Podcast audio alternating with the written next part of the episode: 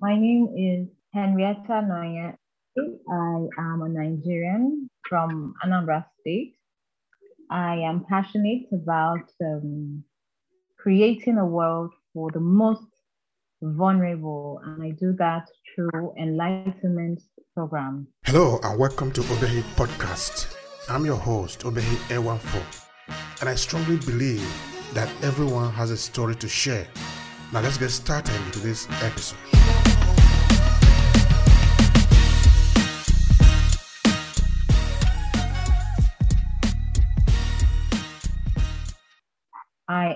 Body safety expert, child protection advocate, and anti GBV campaigner.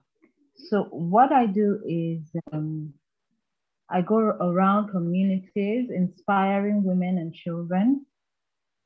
I teach them they have rights, they can fight for themselves, they do not have to remain in um, a harmful situation. There are organizations there are people willing to help them and I tell them things they can do to help themselves. So in other words, I inspire them and um, I teach them how to protect themselves. For children, I teach, I equip them with skills, with knowledge and skills to prevent sexual abuse. I am actually a sexual abuse um, survivor, so this is very dear to my heart. I, I love children and I want them safe. I want them happy. So this is what I've been doing for years. This is my campaign. This is what I'm all about.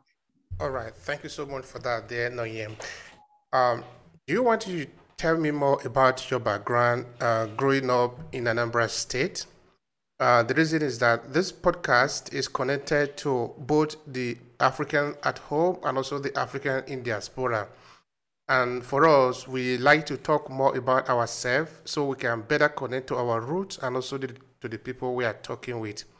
So, in the first part of the podcast, we usually talk about ourselves. Where are you coming from? Uh, so that you help us to know you better. Can you do a little like when you were growing up? What are the things around you? What do you remember of your childhood? Please help me with that. So my my dad is actually from my dad and my mom. They're both from Anambra State, but I was not raised in Anambra State. I was raised in Kaduna State. Yes. So um, most of my life, I I lived in Kaduna State. I am even living in Kaduna State right now. Um, my childhood was beautiful. It was really beautiful. The north part of Nigeria, they have a very um, calm lifestyle. So um, I grew up. I'm the last born. We are six. We're a family of six, and I'm the last born, the last girl. And um, growing up in the north was, um, should I say, fun it was not um,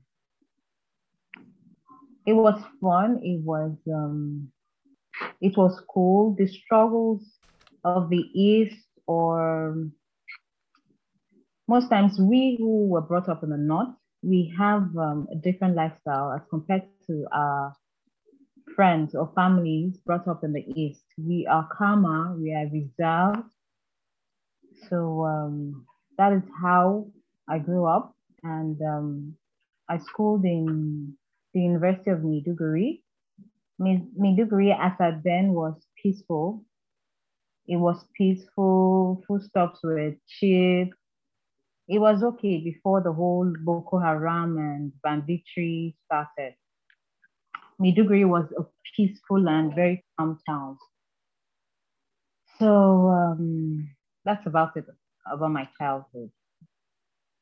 Thank you so much for that. So, have you had the occasion of also maybe going to Anambra State from time to time to sort of connect to the people that are there, or maybe you accompany your parents there to sort of see what is available there and to know some persons there?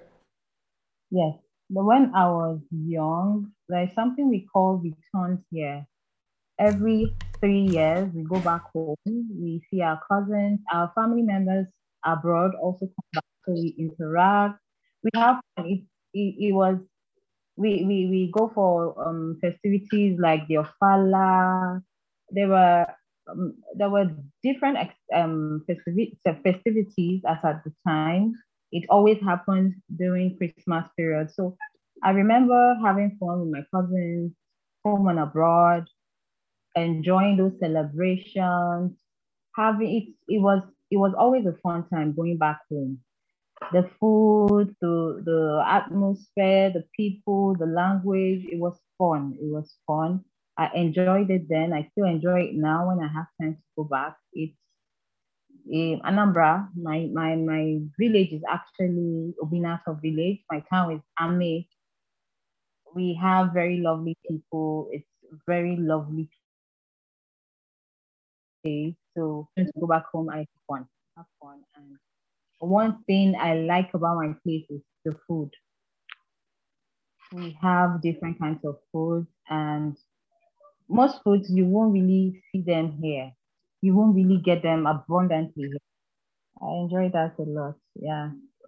All right. So the food we I don't know if you've heard of okwa. Oh, oh yeah, yeah, I've heard okwa, of that. I've heard... Um, it's it's a breadfruit. They call it breadfruit. So that's one of my favorites. It's it's delicious. It's ah, it's the best. So I I that's one of the meals I know I enjoy very well when anytime I go back to the village. All right. Now, um, how did you uh, get started with uh, body safety? Of course, that is what we are going to spend most of our time with today because I understand that you you are into advocacy. Uh, you try to uh, sensitize uh, women against uh, sexual abuse. And you said that even yourself, you have been a victim of sexual abuse. Would you like to say anything about that? Um, of course, it depends on you if it's something you, you like to share or if there is any part of it you like to share? Help us understand that. That help, of course, to know you a little better. Okay, so um, as a child, um, there were things I didn't know, and there were things my parents didn't know, so they didn't teach me. So it's actually not their fault. And um, uh, when I was about eight or nine, I went for a wedding, and um, I sat on a family. Uh, I was I was on my own, and a family friend called me, and he asked me to sit on his thighs. I sat on his thighs, and the next thing he started um, touching my breast. They were actually undeveloped at that time, but he was touching it and pressing me in different kinds of. That was actually in public. As at the time, I didn't know what was happening, and I was like, I was very uncomfortable, but I couldn't say stop. I couldn't stand up. I couldn't shout. I couldn't do anything, but I was helpless I was helpless and I couldn't call for help, even if there were people around. Thinking back, I'm asking myself, those people around during the wedding, is it that they didn't see the discomfort in my face? Is it that they didn't see the fear in my face? And um, after what happened, I, I didn't tell my parents. I didn't tell them anything, but it stuck with me. It stuck with me because I kept on telling myself that shouldn't have happened. That shouldn't have happened. And I was angry myself that I couldn't speak out. I was angry I wasn't confident enough to shout or to alert people that I was being molested. I just sat down on his side and let him continue doing what he was doing. So it um anytime I thought about it growing up, I always felt bad. I, I wanted that to change. So as an adult, I am um, most of the places I worked are health facilities. So I was opportune to go for a GBV training one time. And when I went for the training, it was like my eyes were open. They taught me things I um I never knew you know, and that was how my advocacy began. It was like after the training, the scales fell off my eyes. I knew the exact thing I needed to do. And um, that was gender based violence awareness. So that was how I started. I started with the health facility I was working then. um, our clients were mostly HIV positive. So I started with the women, with the men. Then we also had a department that um, that was involved with um, domestic violence and sexual abuse. So I started there. I started talking to the children, the women. From there, I started going to communities. I started going to school. Gradually, I started being invited on TV and radio to talk about different um, forms of GBV. And that was how I started writing online. So that was how my journey started. Right now, I have um, I have a campaign on uh, change.org. Is actually a campaign, is a petition to Kaduna state government to implement body safety education in all primary schools. I believe when a child is taught body safety, the child um, the child can speak up for him or herself. The child can report. The child can defend herself or himself against pedophiles or sexual predators. So my dream is for every child to live in a safe world. My dream is for every child to be able to speak up when they are in situations of harm without fear and without fear. So this is my passion and this is my why. This is why I started all of this. All right. Thank you so much for that, uh, Nonye. That is very important. Uh, and of course, for those of you that are listening to us, uh, we're going to be spending some time about body safety today uh, with Nonye. She's going to be explaining to us what it means, how can you protect yourself, uh, why it is important that we need to teach, uh, teach this to our children. You see, you, you just heard that uh, she has a petition on change.org uh, where she's raising awareness. This is a very important conversation. But before we move there just now, uh, I want you to help me understand that incident when you were eight years old uh, that happened in the public, which means uh, people were there, they're supposed to have been able to help you, they didn't help you. Tell me uh, if the parent, if your parent were ever aware of it, and also this person that violated your right, that molested you, how old was the person? And you also said the person was a relation, if I'm not mistaken, sort of is related to the family. Help me clarify that uh, because all these are very important in terms of how we protect our children, how we protect ourselves, and how we make sure that we remove those individuals who are always looking for a way to take advantage of the vulnerable members of that society. Yes, go with that, please. Okay, so he was an adult. He was, I think he should have been um, in his early 20s or middle, mid 20s. Then my parents never knew because I, I didn't tell them. I didn't tell them. It's just um, recently, last year, I started talking about it. My parents never knew. The only person that I knew was my elder brother because he was the one that saw me on on my he was the the guy that was on his side is actually was actually older than him. He saw it and he wasn't comfortable and he was the one that called me from far to come. So he was the one that actually helped me at the end of the day. But the guy had already done what he done, what he did. So it was my elder brother that helped me then because he called me and it was when he called me that I was able to get out of the man's grip. So um, the guy was an adult because he was in his early 20s or mid um, mid 20s and he's a family friend. Yes, family friend. A family friend of the family. And and for what he did, uh, mm, okay, because you didn't tell your parent your brother also uh, I, I, want to believe that your brother now in this case you told him or you didn't tell him uh, what happened from there nobody took action on it uh, why did it not take why did they take action was it because it was not um, there was no need for it uh, they didn't feel it was necessary Uh, can you say anything about that?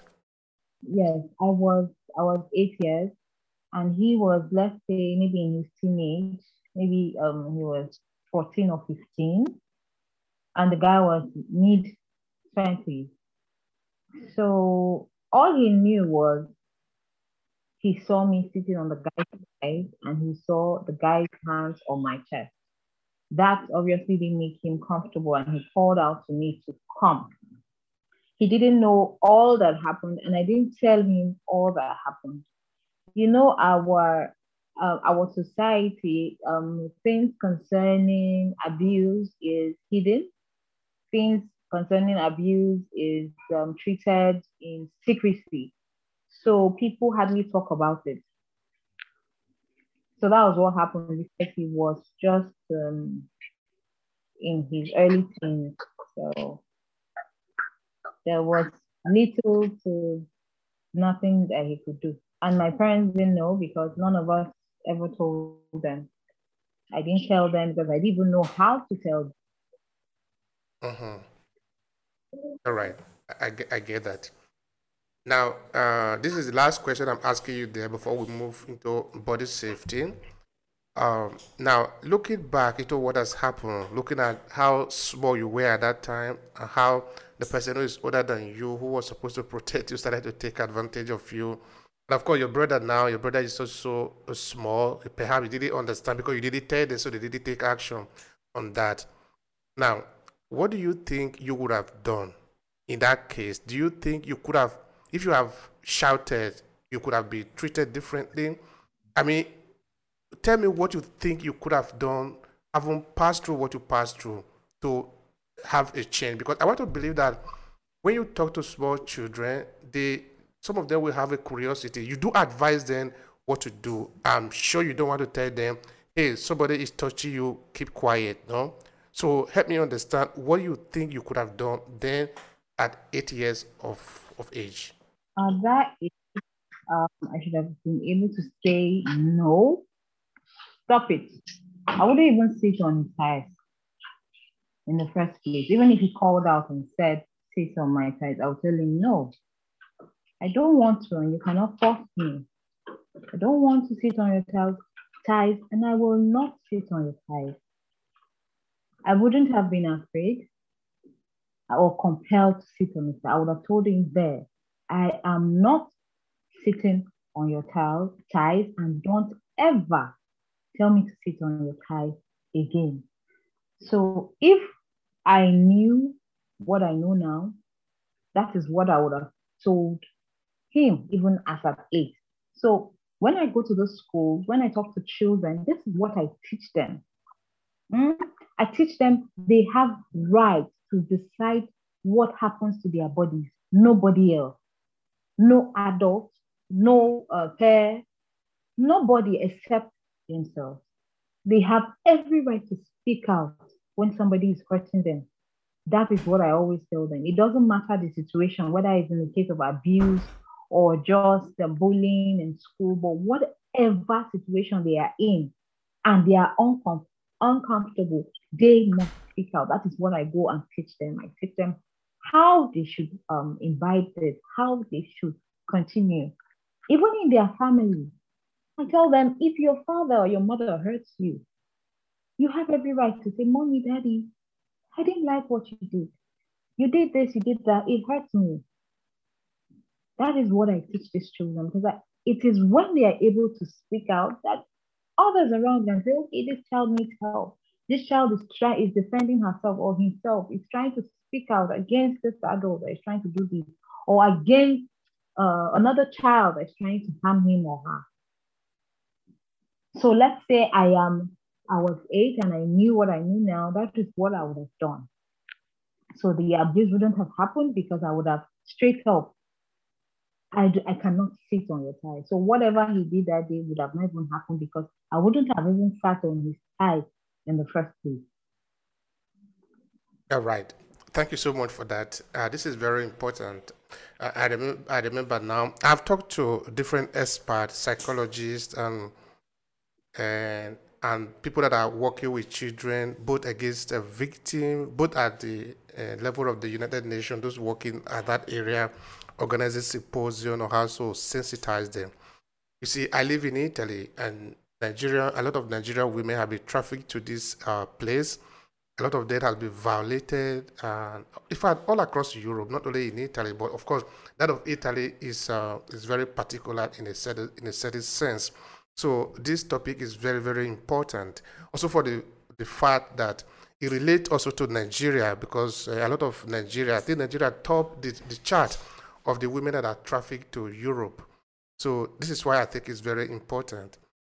And uh, I find it also very valid what you are doing, mm. that based on what, what has happened to you, you have taken it up upon yourself as a duty to help other people so that they cannot become victim. You are telling them what they what they should do. If because of what you know what you could have done in that case to avoid what happened, you don't know what to tell them. And this is very, very important. All right. Now tell me about uh, the the project that you are working on the Body Safety Academy. This is where we are going to be spending most of our time today. What does it mean? What do you do there? Okay, so the Body Safety Academy is, is an organization that seeks to help families, that is adults and children, parents and children. It equips parents and children with the skills to prevent sexual abuse. That is, with our teachings, what we teach the children the children can be armed up. And that would help prevent sexual abuse. What will teach the parents, they will be knowledgeable about it and they will be able to teach their children, which would also help prevent sexual abuse. So we have courses, we have WhatsApp classes, we have email courses, we also have one on one consultations.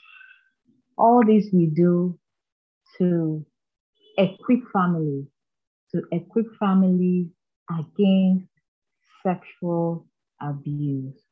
Then we have an ongoing project.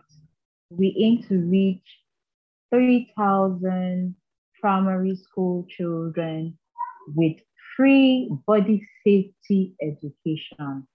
It's actually an hour. Mm, so we aim to reach 3,000 primary school children with an hour of body safety education. So we are going around schools in Kaduna State and teaching them body safety. So that's what it's actually um, raise, raise, don't, raise, don't ruin campaign. That's the name of the campaign.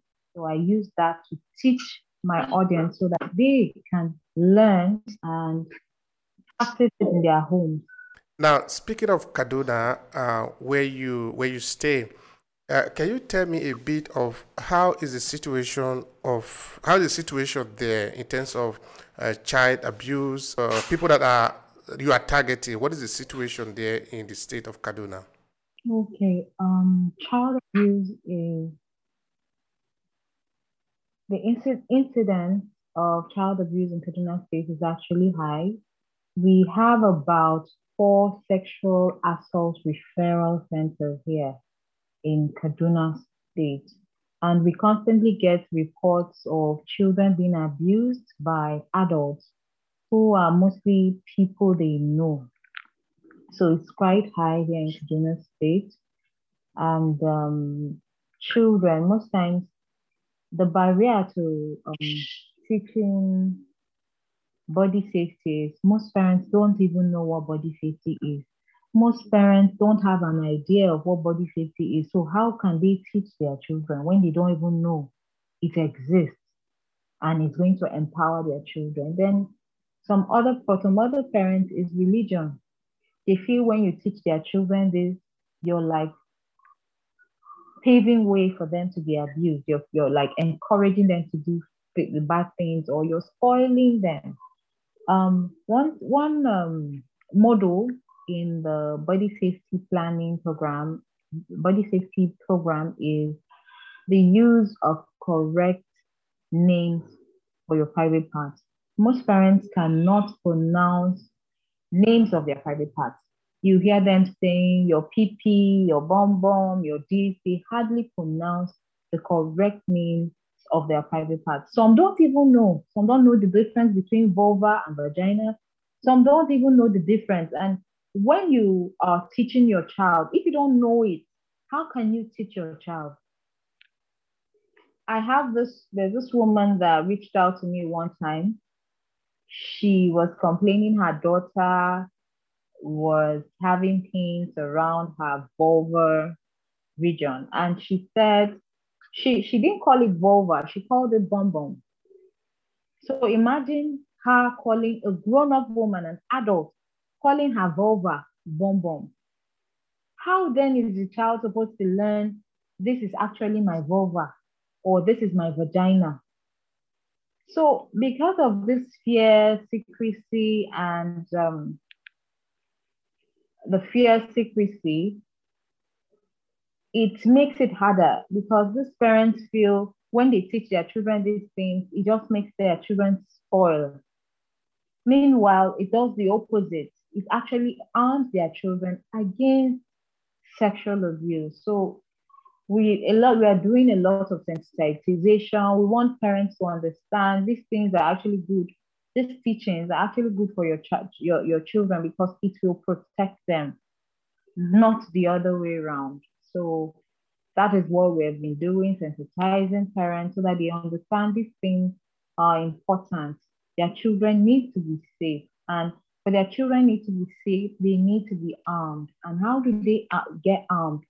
When we teach them body safety. All right, thank you so much for that. And that is also an important question you are raising there, which is about uh, even the question of sex education, because we, people are ashamed to call it sex, no? We need to talk about things. You know, the thing is that, first of all, for us to even address a problem, we need to call the problem by its name. What do we, what kind of problem are we really addressing? If we just use code to talk about it without really using the language of the people that the people can understand, then it becomes even more difficult this time. This is also what they do in terms of the law, or they write the constitution in a way that is too highly placed in the, in the terminology they use. The way people break the law down because they don't know actually what you are saying, what you are talking about. Then they say, ah, ignorance of the law. But the thing is that if you are writing a law for the people, write it in a language that they can understand. Except maybe you are writing it for the court or for the lawyers. But the lawyer are not the lawbreaker, they are just interpreters of the law. The person who you are writing this law for is the ordinary people. So write it in the language that they can understand. So I don't know why people are so, there should be too much secrecy around things that are everyday. Because these are re- regular day, everyday life, no? We shouldn't have too much secrecy about it. Because what usually happens, like you already said, no, is that these children, okay, there are multiples of things that the result, no? Some of them come home with pregnancy. Then what are you going to do? Are you going to abort the child now? Then that become even more complication, which you could have avoided mm. with a better education of these children in terms of what it says and how you don't comport yourself when you go around and start messing up with other people. See? So it's a very important, it's a very important conversation. All right, now I want to believe that some people don't even understand what is meant by body safety. Can you give us a small education of that? So, body safety is um, a set of teachings that aims to equip a person with the knowledge and skills to prevent sexual abuse. So, it's a group of teaching or a set of teaching that aims to equip a person with skill, the knowledge and skills to prevent sexual abuse. Body there, there are different um, models in body safety. We encourage children to appreciate their bodies. We teach them their bodies are beautiful. We teach them they can decide what happens to their body. They have every right to decide what happens to their body. We teach them that any touch that makes them uncomfortable, it doesn't even have to be just on the private part. It can be any part of their body. They have every right to say no. They have every right to say stop it. Then they should also know that there should be no secret between them and their parents, they should also know that any threat from anybody, let's say any somebody tried to touch your private parts, and of course, they said, no, stop it. Don't ever do that again. And the person tries to threaten them. They know not to be afraid. They know that person is just saying that so that he, he or she would not report to their parents and so that the parents will not take action. So these are things we teach in body safety education. We teach every child that they are beautiful. We teach every child they are special. We teach them the correct names of their private parts. We teach them actions to take if they are in harmful situations. So that is what body safety education is all about. So body safety education helps the child to be confident, helps the child to speak out, helps the child to know what actions to take whenever they find themselves in difficult positions. It also helps the child know uh, uh um, um, situations that could be harmful because we teach, teach them all these things. At the end of the day, we also teach them that pedophiles or sexual predators could be anybody. It could even be a relative. It could even be a family member. It could be, sadly, a parent. So at the end of my teachings, I share um, the sexual assault referral center number with these children and I ask them to keep it. I do not pray that their, their, their, their, their parents are uh, perpetrators of sexual abuse. We have seen instances, we have seen parents who molest their children. So we empower these children to even know what to do if a relative, including parents, are harming them or sexually abusing them, what they should do so that they won't be helpless as well if their parents are involved in, in, in, in this menace. So that is what body safety education is all about. Now, uh, looking at the culture of the people, the behavior of the people, you are in northern part of Nigeria, no? where in some cases we have heard of uh, several reports of uh, child marriage and things related to that. So um, when you talk of uh, this molestation, uh, adult taking taking advantage of children, um, mm. where do we draw the line? Uh, is it is it culturally acceptable for children to be molested. Which one do we actually call molest? Is it the one that is sanctioned by a certain culture? So I'm sort of finding it even more difficult there to understand um, about the safety of the children. Because relationship, in most of the cases, no, generally, we are expecting two mature adults to enter into relationship. But what we find in some cases is that we have babies that are given out as as as bride, no? So I don't know what you want to speak to that. If that is part of what you are campaigning against, um, or maybe I'm just overstretching the argo. Please help me with that. So yes, what you said is true. Um, a lot of girls get married very early here. Some are forced, or most of them are forced by their parents. And um, when you ask them, they say they cannot refuse their parents because their religion forbids a child from refusing their parents. So if even if when these girls do not want to get married to the older man or to whatever man they bring, she feels forced to do it because her religion tells her never to disobey her parents. So in this case, I will fault our government because our government knows this is happening. But because um, it's, re- it's a religious thing now, the um, they tend to ignore or we're fortunate. So when I when I when I go to the schools, I encourage the children, especially the girls. I tell them they can decide whatever happens to their bodies. Even if protecting themselves means disobeying their parents, they should go ahead. I encourage them, I tell them there are organizations willing to help them. these organizations will shelter them. They would pay their school fees even. All they need to is just, oh, I need help. This is happening. You know, but most of them don't speak out until it's too late. Most of them just enjoy it for their for the rest of their life. So I do not forget to teach these girls especially when I go to their area because I live in Kaduna South. When I go to the north to teach, I always add it in my teaching in the hope that if any of the girls ever find themselves in such a situation, they will know what to do. So we in Nigeria, Africa, in fact, the world at large, we have what we call harmful cultural norms. That is, um, they are like behaviors that are wrong, but are accepted in the community. So people know it's wrong to actually marry a girl, an underage girl, but because it's accepted in the community and their religion accepts it, they keep quiet. So we have a lot of um, um, um, harmful cultural norms in Nigeria, even in the case of domestic violence most communities, most tribes do not think there is anything wrong with a husband beating his wife. They feel it's okay for a man to beat his wife.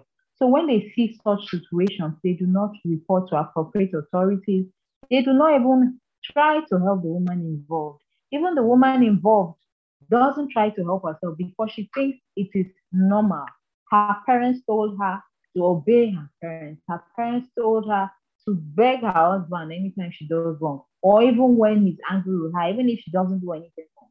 So it, she has been brainwashed from a young age to accept this false teaching because of harmful cultural norms. So it's actually a big problem, and um, it's not just enough that we sensitize we're, we're doing sensitization. The government has to step in. The government has to set laws, laws to implement to, to help um, curb, curb this because there has been a rise in cases of domestic violence in Nigeria. It's it's like every month or many times a month we hear, okay, woman died, her husband killed her, her husband stabbed her, husband shot her. We are always hearing cases. The recent one, um, Osinachi, her they said her husband beat her to death. But she couldn't even um, complain to the doctor when she went to the hospital. She couldn't even tell the doctor what was exactly wrong with her. And unfortunately, she died. She died. So we have a lot of these cases, and I feel um, our government, our religious leaders, and community leaders have a part to play to curb it. Mm-hmm. Thank you so much for that. Yeah, that is true. It's a responsibility for everyone mm, because, of course, children are raised at home uh, before they go outside to uh, become individual, they first they are part of the family. So the family have a role, and when the children get outside then and begin to operate, of course, the, there are laws that need to be in place to uh, intervene in case there is any danger. Uh, this is very important. Okay, now say a family or maybe a child report a, a threat. Uh, the number that you are distributing around to call they call the number. What eventually happened when maybe the victim is this case uh, is caught? What is usually the punishment? I mean, what happened? Uh, help us break down the process. Um, you mean, let's say a child is um, a child was almost sexually abused and the perpetrator was caught. Is that what you're asking? Yeah, yeah, exactly or maybe the child has been abused already. Uh, now, uh, because of this training that they are undergoing, they know who to call. Mm. They call this number, and the suspect is arrested. I want you to tell me the process. What happened eventually to conclude the case? Okay, first, um, the child is um, the child is taken to the hospital. So this test, HIV test, sexually transmitted disease, all those tests um, are, are, are done to ensure the child is not infected. And then, um, of course, the child undergoes different um, different counseling sessions. And the day the child is brought in, their the clothing, the pants, and all of that are kept. They're like um, um, they will be used in court. So all those things are evidence that will be used in court. If the when the, the man himself has a case, there is a lawyer, pro bono lawyer assigned to the child that will take up the case, and um, a court case will be started as soon as possible. So, like in Kaduna State, when a person is caught, it's actually very fast here in Kaduna State because the governor is um, someone that that doesn't tolerate such. So, it's fast and the, the, the, the with all the evidence brought, the perpetrator is indicted and um, the child continues with um, counseling sessions to until we're sure the child is fit to stop coming. Yes. So, but but what I do is with my body safety campaign, I am. It's more like a preventive measure to prevent it from even happening in the first place.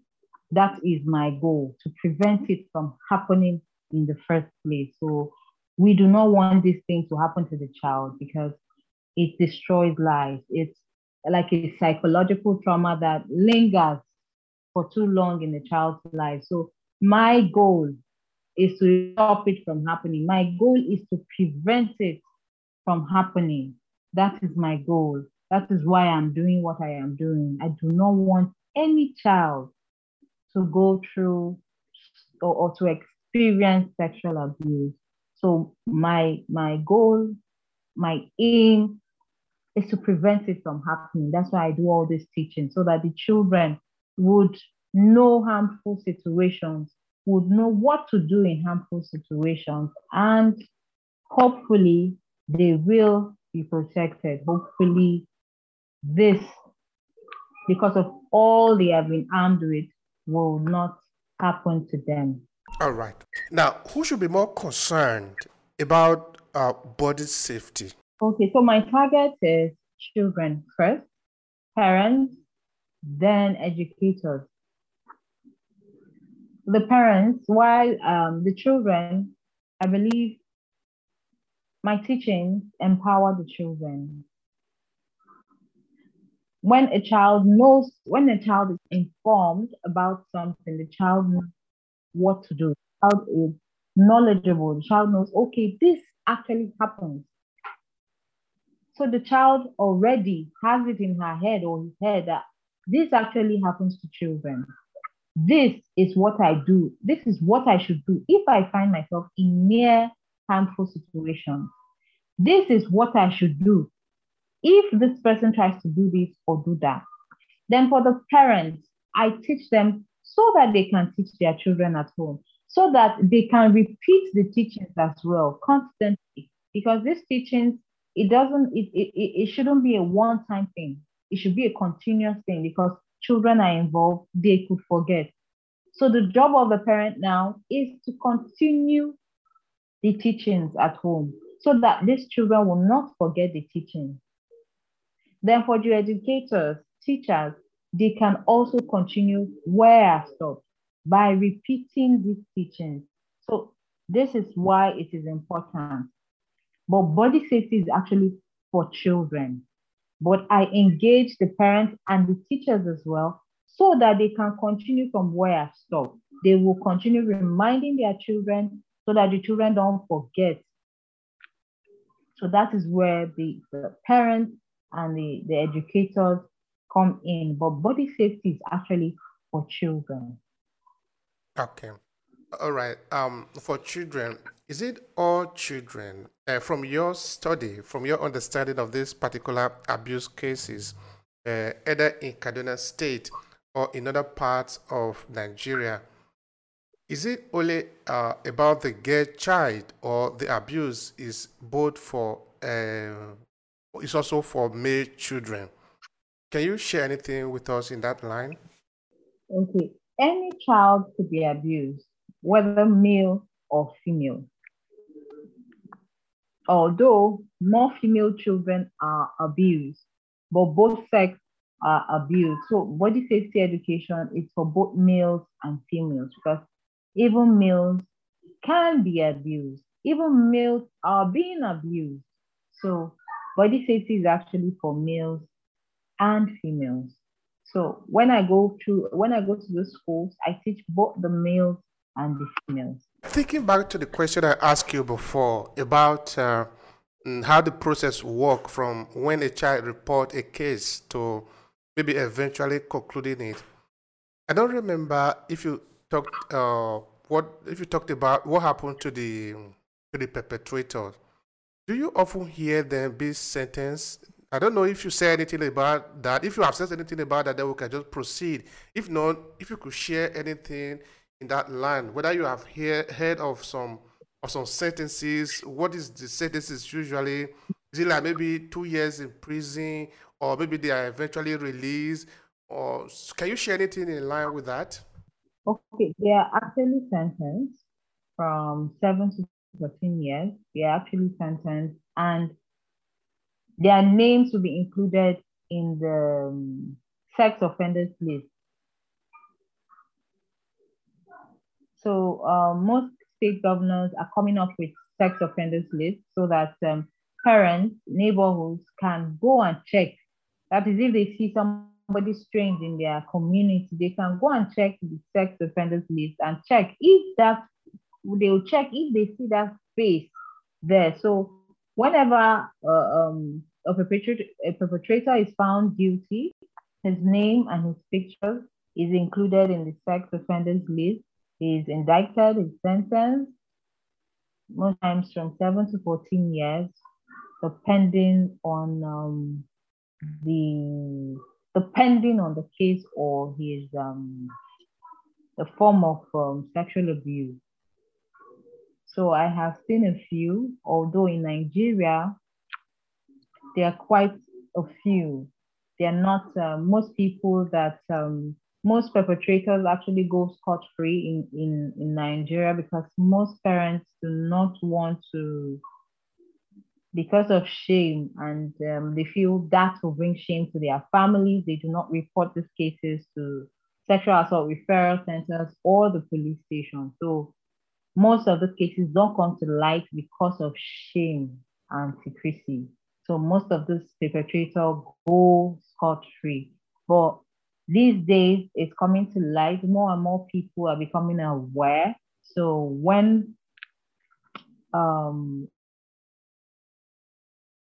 most times the, the perpetrator is sentenced he's sentenced and his name is included in the sexual offenders list all right thank you so much for that uh, Noye. now um, tell me about uh, your training about uh, safety, uh, body safety. How do you really embark on this training? How do you talk it with the with the children so that they understand what to do? I mean, tell me about it. Okay, first, um, when I go to the class, of course, I would have finished talking with the administrator and would have set a date to come for the teachings. When I go to the class, I make it interactive. I want them to tell me their problems. I want them to share concerns that is my one of my missions. So when I go there, I'm very, very full with them. I explain, they ask all manner of questions, and I answer as much as I can, as, as much as time will permit me. I teach them, I tell them they are special. That's the first thing. I tell them they are special. I tell them they are beautiful. I tell them they need to know all the names of their private parts. I actually put it as a question to them. And unfortunately, I say unfortunately, most of them don't get the answers because they were not taught at home. They were not taught at home to use their the names, the correct names of their private parts. So when I ask, they cannot even mention all the private parts. So I'm just mentioning breast or buttocks, but some don't even mention anything because they are ashamed. So they do not mention this. So I have to teach them and I make them repeat it. I make them understand there is nothing wrong with using these body parts in conversations. I make them understand penis, vulva, clitoris, vagina, buttocks, anus are not bad words and they can be used in conversation. I make them understand that I before I leave the class, I ensure that they are free to use these words. I encourage their teachers to use it in conversations if the, there is need for it in school. I also tell them not to make these children ashamed of this words because there is nothing wrong with using this words. They're actually the right name of body parts. I inspire confidence. I tell children the little things they can do, like um, if somebody grabs their arm, they can hit that person and run to safety. We actually act these things out, we play it out. I tell them actions we should take. We all shout together, we shout, no. I tell them, why do they need to shout? And they answer, because to call attention of others so that other people can help them. So I, I teach them they, it's okay to run from harm, how they should run, and actions to take telling their parents. And I also tell them if their parents don't believe them, let's say some, something like that happens and their parents do not believe them, they should keep on telling their parents. And if their parents still do not believe them, then they should call the Sexual Assault Referral Center so that the Sexual Assault Referral Center can take up the case since their parents do not believe them. I also teach them that I also teach them safety measures, like if they walk home from school alone, how they shouldn't talk to strangers, how they shouldn't walk in um, lonely roads, how they should walk in groups.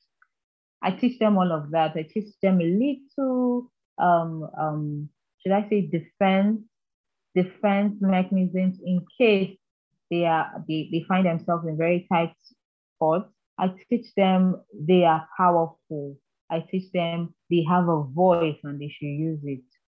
So that is what um what I teach these children in schools, and it has been it has been interesting. It has been interesting. I have reached to 277 um, children for now, and I will continue in May when they resume. So I would um, be doing a larger number since my aim is to reach 3,000 primary school children.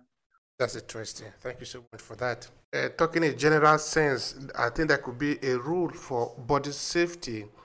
Uh, because I don't know, body safety, is it only for children? Okay, I know that what you are targeting are children, but generally speaking, body safety, is it only for children or uh, adult can also be taught about body safety? And in that case, what uh, can be the rule to the rules of engagement in terms of body safety? So, body safety is actually the first step to teaching sex education. Body safety is appropriate, like from ages zero to eight. So, body safety is actually appropriate for younger children, zero to eight years old. Then, from nine and above, you can start sex education. Body safety is actually for children. Although adults can pick one or two things from body safety, but body safety education is strictly for young children. Yes. But the the the the lessons an adult can pick from body safety is body appreciation and um, self-confidence Yes, but body safety education is strictly for young children. All right, that is powerful. Thank you so much for that. All right, now say somebody want to uh, connect with you uh, or want to. Uh, I don't know if you have anything there that you are offering a course or a book or a training program. how can they reach you? Use these few seconds to promote yourself. Please go ahead. Okay, so I um I'm going to share a link with you so that you can share it with my bio when you're publishing it. But um, I'm on I'm on LinkedIn as Henrietta Nonya Ode, and I am on Facebook as Henrietta Nonya Ode. I will be my children's book will be ready very soon, and my courses are ready. They're ready. I will be conducting a free class by the end of this month. Yes, it's going to be Power Packs. And um, they can reach me on um, on LinkedIn. I would also share my email address with you so that they can also reach me through that. All right, that is great. Now, what do you recommend to children in order to prevent this abuse? What What are the strategies you recommend to them? I don't know, maybe like two or three strategies that they should adopt. Okay, first off, speaking out. Speaking out is important.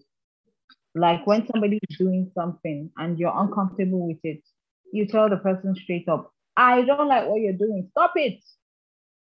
No, stop it. Don't do that again. I do not like it. And of course, you report all those kind of incidences to your parents so that your parents can take action. Then let's say the person grabs you.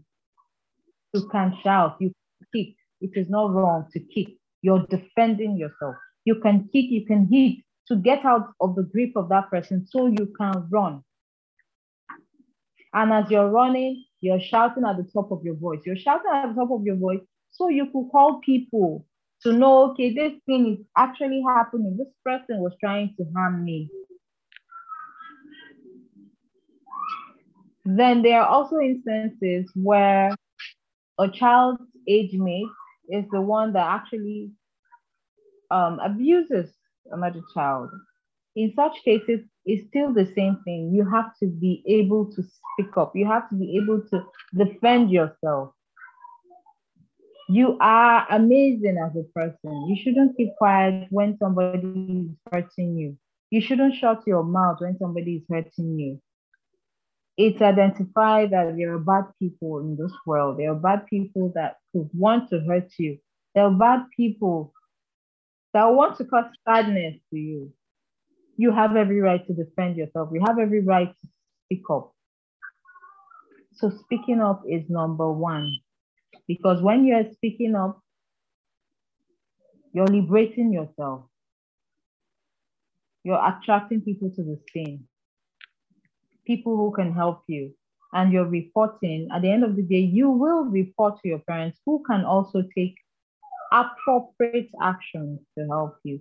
Then, of course, we also leave the sexual assault referral number with the child so that the child can reach the sexual assault referral centers in case their parents are not doing anything about any harmful situations those children may be in. All right. Now, what would be your last statement to conclude the conversation? Because, of course, we have touched a lot of important things here from uh, uh, where you are coming from, your place of origin, and your love. I remember how much you love uh, uh, the, the food that they, they prepare in Anambra State. I'm not forgetting that, okay?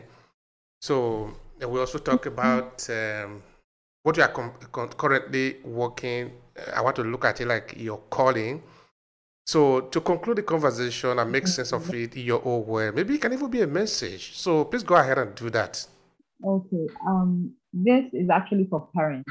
I want parents to to be alert